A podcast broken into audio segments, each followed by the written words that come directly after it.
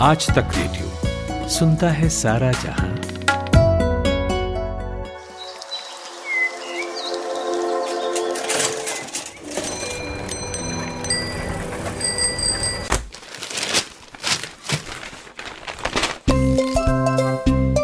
आज के अखबार। आज के अखबार।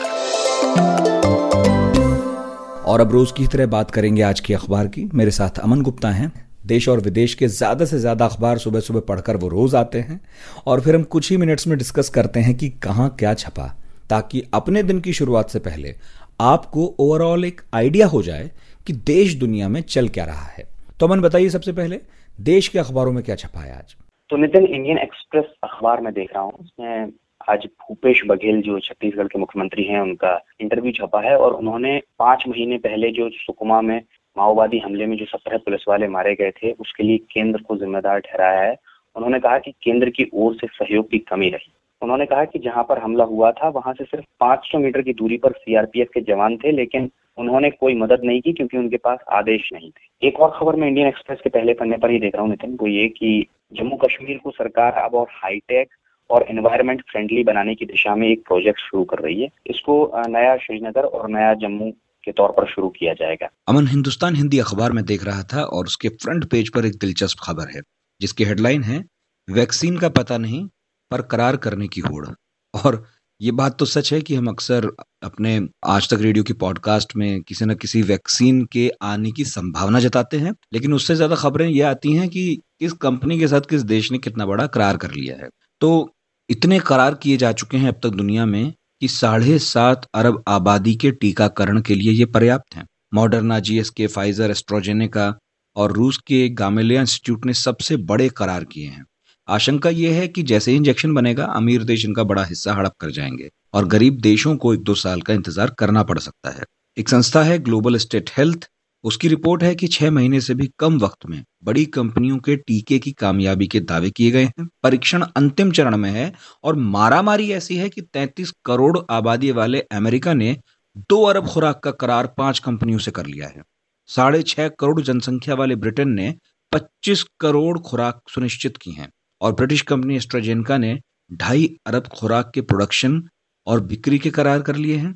एक अरब खुराक का करार तो अकेले भारत के सीरम इंस्टीट्यूट से है उसका। तो बिल्कुल नितिन इसे कोरोना का खौफ ही कहेंगे क्योंकि लोगों ने अपनी आबादी से ज़्यादा इंजेक्शन का करार कर लिया जबकि पता भी नहीं है कि अब वो सफल भी होंगे कि नहीं होंगे। बिल्कुल। खैर दैनिक भास्कर से मैं एक खबर पढ़ रहा हूँ नितिन वो ये कि भारत से जो चीन में सिंगल मोड ऑप्टिकल फाइबर जाती है उस पर चीन ने एंटी डंपिंग ड्यूटी बढ़ा दी है। और ये नियम आज से प्रभावी हो गया है। एक वजह इसकी तनाव भी हो सकती है, लेकिन मंत्रालय ने बताया कि ऐसा चीन ने इसलिए किया है क्योंकि इससे चीन का घरेलू व्यापार प्रभावित हो रहा है। एंटी डंपिंग का मतलब होता है कि कोई देश दूसरे देश में सस्ती दर पर बड़ी मात्रा में माल निर्यात करता है और इससे होता क्या है कि उस देश में जो प्रोडक्ट बन रहे होते हैं, वो बाज़ार में पिट जाते हैं। तो उसको बराबर में करने के लिए वहाँ की सरकार एंटी डंपिंग ड्यूटी लगा देती है।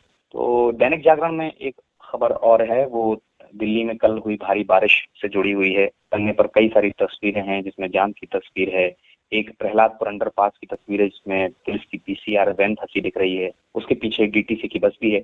दिल्ली में अक्सर जब ऐसी बारिश होती है नितिन तो हम सब जानते हैं कि कई अंडरपास की यही तस्वीर होती है। और दिलचस्प ये है कि दिल्ली में जो कल बारिश हुई, वो पिछले दस सालों की रिकॉर्ड बारिश हुई। और इस चक्कर में वहाँ हथनी कुंड बैराज से पानी भी छोड़ना पड़ा। और इससे यमुना का जल स्तर भी बढ़ गया है। तो संभव है कि आने वाले दिनों में अगर बारिश और होती है तो आसपास के इलाकों में जो यमुना के आसपास के क्षेत्र हैं, उनमें बाढ़ का खतरा भी बन जाए। इसी पन्ने पर एक खबर ये भी है, नितिन, की दिल्ली के परिवहन मंत्री जो कैलाश गहलोत हैं, उन्होंने अब राजधानी की सड़कों को आधुनिक किए जाने का करार भी किया है, इसका ब्लू तैयार कर लिया है, और कई सड़क निर्माण विशेषज्ञों की इसमें मदद ली जाएगी। अमन, एक दिलचस्प खबर जनसत्ता से पढ़ के आपको बताता हूँ, और महाराष्ट्र से खबर आई है यहाँ हुआ यह है कि एनसीपी अध्यक्ष से उनके पोते ने मुलाकात की है। एनसीपी अध्यक्ष शरद पवार, उनके भतीजे हैं अजीत पवार और उनके बेटे हैं पार्थ पवार। हुआ यह था कि अभिनेता सुशांत सिंह राजपूत की मौत के मामले में पार्थ पवार ने सीबीआई जाँच की मांग कर दी थी। अब ये तो हम सबको पता है कि महाराष्ट्र की सरकार ने सीबीआई जाँच से हमेशा गुरेज किया है और राकापा यानी एनसीपी महाराष्ट्र सरकार का हिस्सा है। तो पार्थ पवार की ऐसी मांग के बाद एक अजीब सा संकट हो गया था और पवार परिवार एक अलग से एम्बेसमेंट में था। तो पार्थ पवार की मुलाकात शरद पवार से हो गई है और शरद पवार ने तो पहले ही कह दिया था कि वो राजपूत की मौत की सीबीआई जाँच कराने की पार्थ पवार की मांग को बिल्कुल महत्व नहीं देते। तो उम्मीद है कि इस मुलाकात में उन्होंने पार्थ पवार को ठीक से समझा दिया होगा कि आइंदा वो क्या कहें, क्या ना कहें, और पार्थ पवार अभी राजनीति में नए भी हैं अमन। विदेश की खबरें अब मैं बताना चाहता हूँ, नितिन, और विदेशी खबरों में सबसे पहले जो मैं अखबार देख रहा हूँ वो है पाकिस्तान का डॉन, और इसमें हेडिंग लगी है probe into cyber attack by Indian spy networks launched यानी भारतीय जासूसी नेटवर्क द्वारा साइबर हमले में जाँच शुरू की गई। दरअसल पाकिस्तान ने भारत की इंटेलिजेंस एजेंसीज पर साइबर अटैक करने का आरोप लगाया है। यहाँ की एक संस्था है इंटर सर्विसेज़ पब्लिक रिलेशंस उसने एक बयान में ये कहा है कि भारत की ओर से उसके सरकारी अधिकारियों और सैन्य अधिकारियों के पर्सनल मोबाइल फ़ोन और गैजेट्स को हैक किया गया। हालाँकि अभी ये साफ़ नहीं किया है सेना ने कि इस हमले का नेचर क्या था यानी कैसे हमला किया गया और इसका लक्ष्य क्या था। इस बारे में कोई जानकारी नहीं दी गई तो पुख्ता तौर पर ये सर, आ, पाकिस्तानी सरकार की ओर से भारत के ऊपर एक आरोप मढ़ा गया है। इसके अलावा ब्रिटेन का अखबार है द डेली टेलीग्राफ उसमें आज पहले पन्ने पर वहाँ के रेल हादसे की तस्वीर छपी है। यहाँ स्कॉटलैंड के स्टोन हेवन और एबरडीन शहर के पास एक ट्रेन पटरी से उतर गई। यहाँ ये हादसा लैंडस्लाइड की वजह से हुआ इस हादसे में तीन लोगों की मौत भी हो गई और कई लोग घायल भी हुए। बताया जा रहा है कि ये सोलह साल में हुआ यहाँ सबसे भयानक रेल हादसा। इसके अलावा खलीज टाइम्स है मेरे पास। इसमें बताया गया है कि यूएई अब 10 लाख से अधिक स्वास्थ्य कर्मियों को फ्री में ट्रेनिंग देने की शुरुआत करने जा रहा है। इसके लिए एक जो प्रोजेक्ट था वो भी लॉन्च कर दिया गया है। इसका उद्देश्य ये है नितिन, की इंटरनेशनल मेडिकल फेटर्निटी जो है उसको बढ़ावा दिया जाए।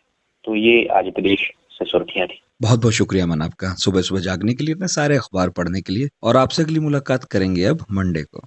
जी शुक्रिया नितिन। आज तक रेडियो सुनता है सारा जहाँ।